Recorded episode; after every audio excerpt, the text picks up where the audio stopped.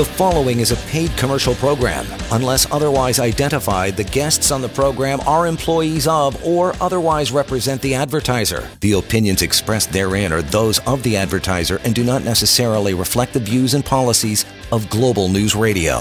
This is the Disability Law Show. Hey, welcome, Disability Law Show. Good to have you along with us today. Safiru Tamarkin, of course, is here. Partner Safiru Tamarkin, LLP, the most positively reviewed law firm in this country. We've got a lot to cover here, so let's get right into it. Safiru, contact anytime, by the way, 1-855-821-5900. Help at disabilityrights.ca. That's the email address we'll get to here in just a bit.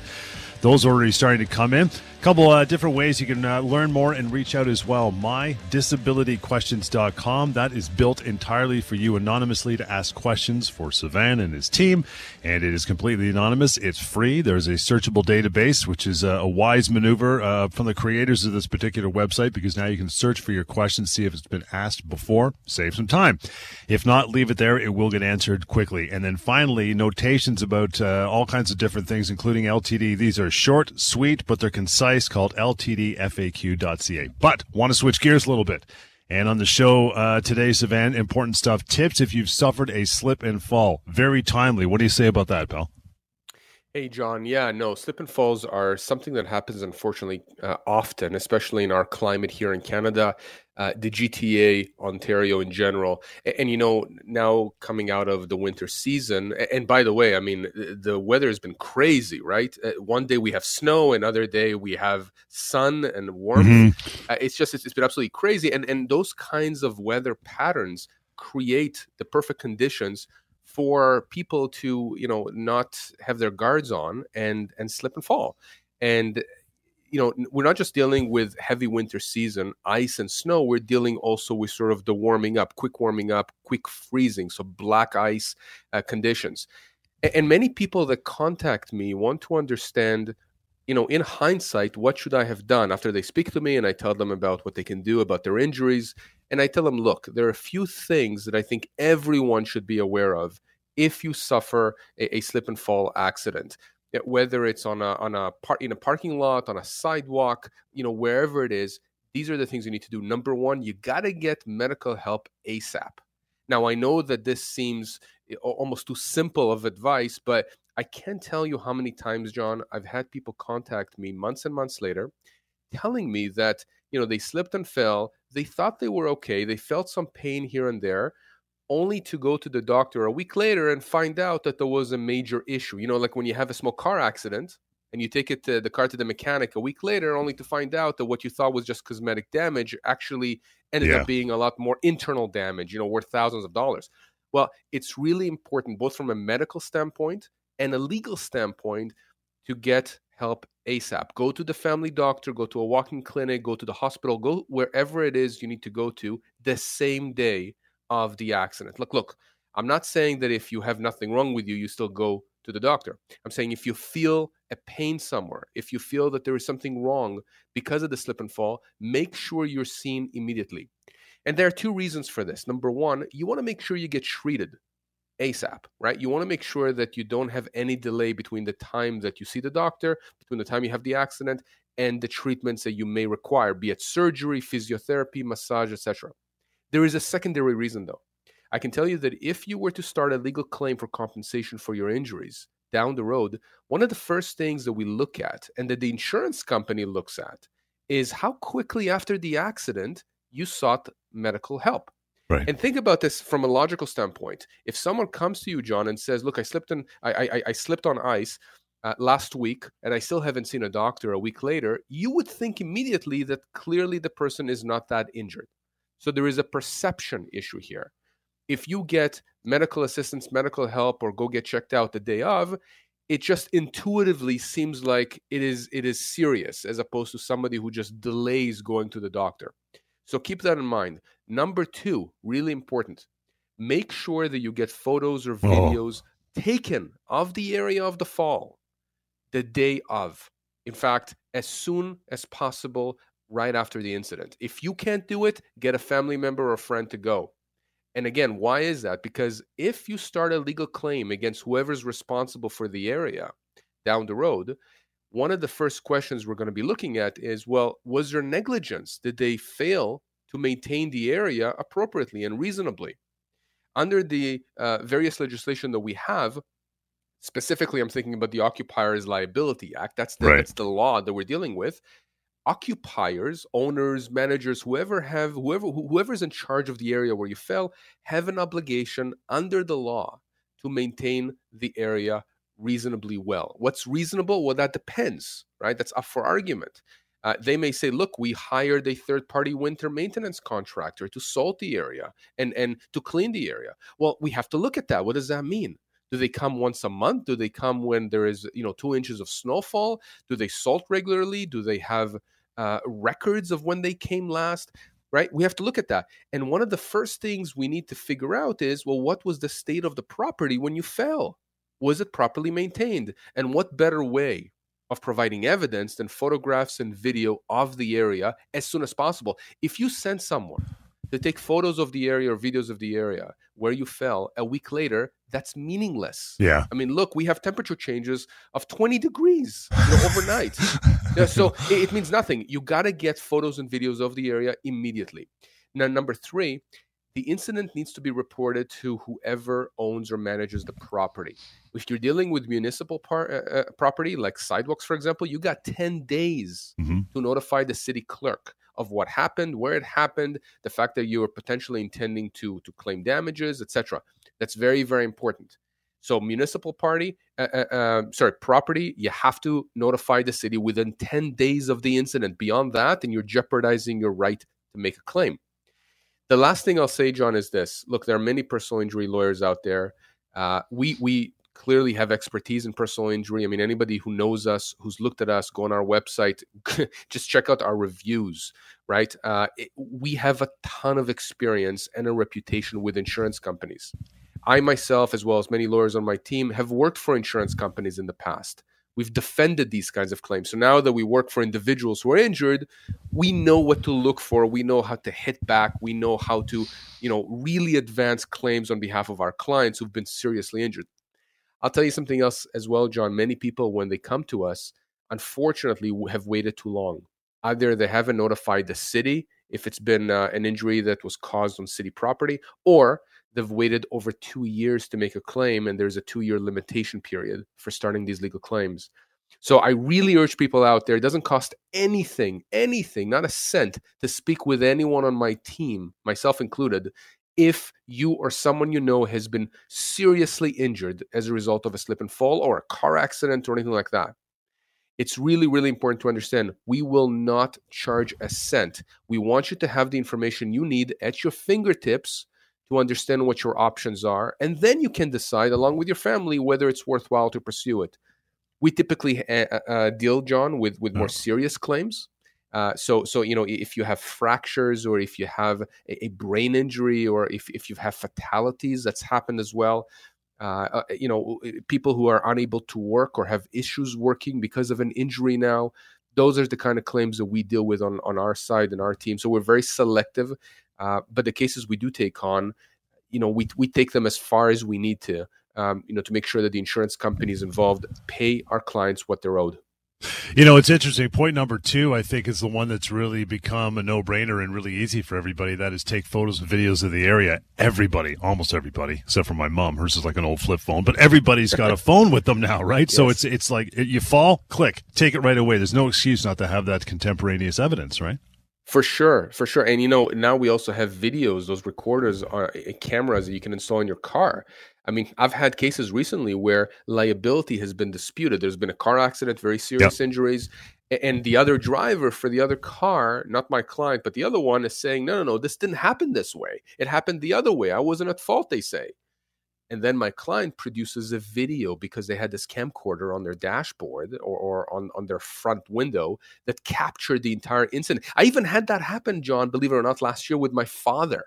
I mean, you know, thank God he wasn't injured, but there was an issue as to the dispute. He was going straight on a green light, and another individual was making a left-hand turn prematurely. And that person was saying that my father was at fault. Well, my father has one of those camcorders. Mm-hmm. So I'll tell you, as soon as he produced that, that ended the discussion. So really, if you can take photos or have videos of the area where you fell, or if you have those cameras, recorders on your dashboard, if you're driving or on your window, and you have that, I mean, that ends the discussion, the argument as to who's at fault. And then we can focus on damages. How do we compensate you and your family for all of the injuries you've suffered, all the time that now your family has to spend with you, helping you? You know, and we'll talk about this as we talk about these cases and the emails that have come in, John. Yeah. But it's critical to understand that when you're dealing with a personal injury case, the compensation is not necessarily just focused on the individual who's injured. It's also on the, you know, the extent of the services provided by the family members for that individual. You know, if you suffered a terrible injury, God forbid, John, and your wife had to stop working, or even if she is working, but now she's taking care of you and doing other things around the home that before the injury she didn't have to do, well, guess what? She's entitled to compensation for that. So again, we have to look at all these aspects. And once we look at these things, you know, these compensation claims, I mean, they can go up into the hundreds of thousands of dollars, if not millions of dollars, depending on the extent of the injury. But again, you want to make sure you got photos of and videos of the area of the fall or of the car accident, if possible. And that's going to, you know, go a long way in helping us make sure you get the compensation you deserve. Yeah, I know we got a break literally in a minute. I just thought I'd make the point too. And you also said report it to the owner and manager. This is another reason why making that phone call to you guys, and we've talked about this in past shows, that it's not always easy. It's not just one person. It may be the manager of a manager of a manager of a contractor of a subcontractor, and that's going to be really hard for the average Joe to dig through that. But that's what you guys can do, right? That's exactly right. You're absolutely right. Yeah. Sometimes it's very tricky to figure that out. And you know, when we come back, maybe let's touch base on this, because I actually want to tell you about a case I had years ago that specifically deals with exactly that. Excellent. Who do you go after if you've been injured? Gotcha. We'll do that. In the meantime, here's the number to reach Savan and the team, 1-855-821-5900, and email help@disabilityrights.ca. We'll continue. This is the Disability Law Show.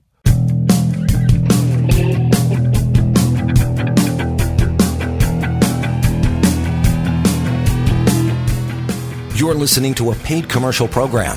Unless otherwise identified, guests on the program are employees of or otherwise represent the advertiser. The opinions expressed therein are those of the advertiser and do not necessarily reflect the views and policies of Chorus Entertainment. You're listening to the Disability Law Show. All right, welcome back. It is a Friday, and good to have you along here on the Disability Law Show. Reaching out, you know how to do it. 1-855-821-5900, help@disabilityrights.ca. Any other questions can be asked through your keyboard at MyDisabilityQuestions.com. Savan Tamarkin, of course, is here hosting the show again this evening. We want to get back into this and tips about suffering slips and falls. We covered that. We're going to get to some emails, but let's talk about your direction and who to contact, who to go after as far as this is concerned, Savan, because it can, no doubt, it becomes really confusing for the average person, right?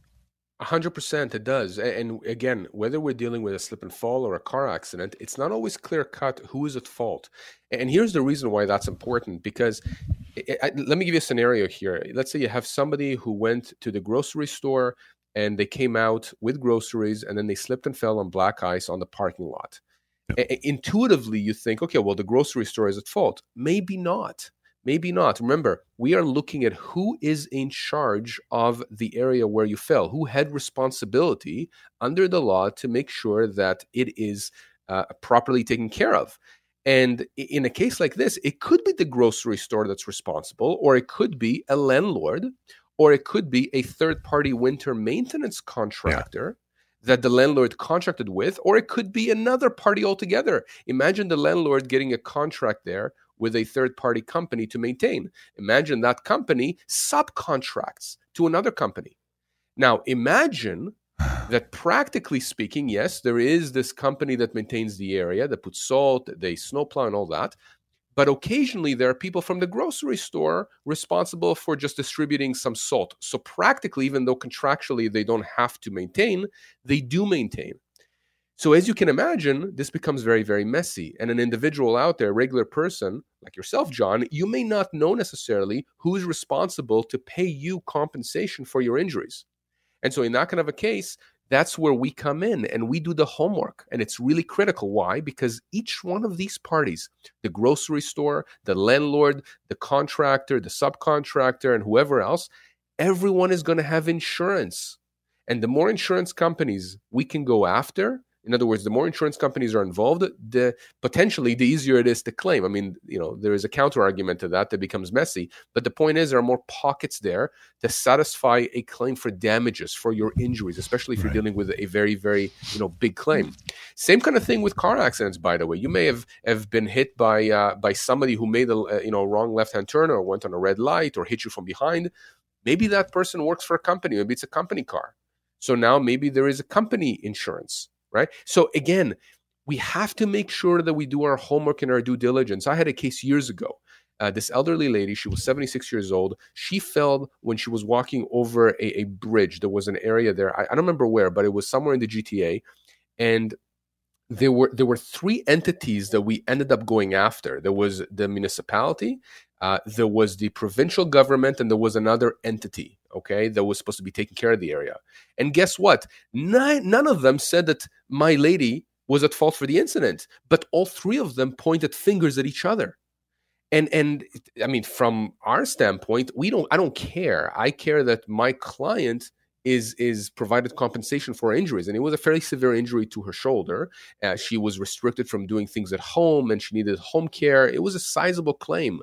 But the point is that it's because of our due diligence and everything we did on the back end at the beginning that led us to an eventual settlement that was in the six figures that our client was happy with. So it's absolutely critical, again, not to do this yourself, not to go to lawyers who say that they do these kinds of claims, but to go to a law firm or lawyers that actually have expertise, have the resources, and have the know-how to be able to deal with these kinds of claims correctly. That's the key, correctly. Many people are going to tell you they can build you a house, but how many can build it correctly, right? Yeah. In a way that they don't cut corners, that they do things right. And that's where we come in. That's where we shine. And we're known in the industry. We're known with insurance companies. We have that reputation. Again, reaching out to 1-855-821-5900. Want to get down to the emails that are streaming in. First one, Savannah from Nancy. Says, hey, Savannah, I fell on ice when I walked out from a store back in January, and I broke my pelvis and left ankle. I'm 46, and I just started a new job at a local department store. I haven't been able to go back, and I've had to get some help at home with my kids. When my husband went back to complain about all the ice, he was told that this was not the first time this year and that there were issues with the guy who was supposed to salt the area. He also took photos showing all the ice. What can or should we do now? Nice. Well, this is exactly on point, John. Yeah. Nancy, first of all, I'm really sorry for what you've gone through. I mean, a broken pelvis and left ankle, those are serious injuries. And those are injuries, in my experience, they typically are, they can become chronic ailments. I mean, you may need surgery. Presumably you do need surgery. You may have issues down the road with both areas and with other parts of your body that are now going to seek to compensate for any issues that you have with your pelvis and your left ankle. I also don't know, John, how active Nancy is. Maybe she's a CrossFit, somebody to CrossFit and activities and how that's impacting her and, potentially her family, right? With her kids, she just started a new job. So there is going to be now potentially income loss. Look, when we're looking at a claim like this, I'll deal with liability in a second on the photos, which, by the way, Nancy, fantastic that these were taken. Okay, so exactly what I was talking about. Now we have photos of the area. It's great. On the damages front, I want people to understand it's not just pain and suffering that you are going after, that you are entitled to. In a case like this, broken pelvis, left ankle, depending on the severity of the injuries, depending on whether there was surgery or surgery needs to be done, you could be looking at pain and suffering damages here of $40,000, $50,000, $60,000, $70,000 potentially. But that's not the end of the analysis. What about all of the potential treatments she's going to need down the road? Physiotherapy, massage, anything else? I don't know if she has benefits through her work. She just started a new job. So she may have ongoing need for these benefits or these treatments. That will be thousands of dollars. Yeah. What about potential income loss? Look, if she's supposed to be starting a new job and let's say she's earning $40,000 a year and she can't work for 2 years, that's $80,000 right there.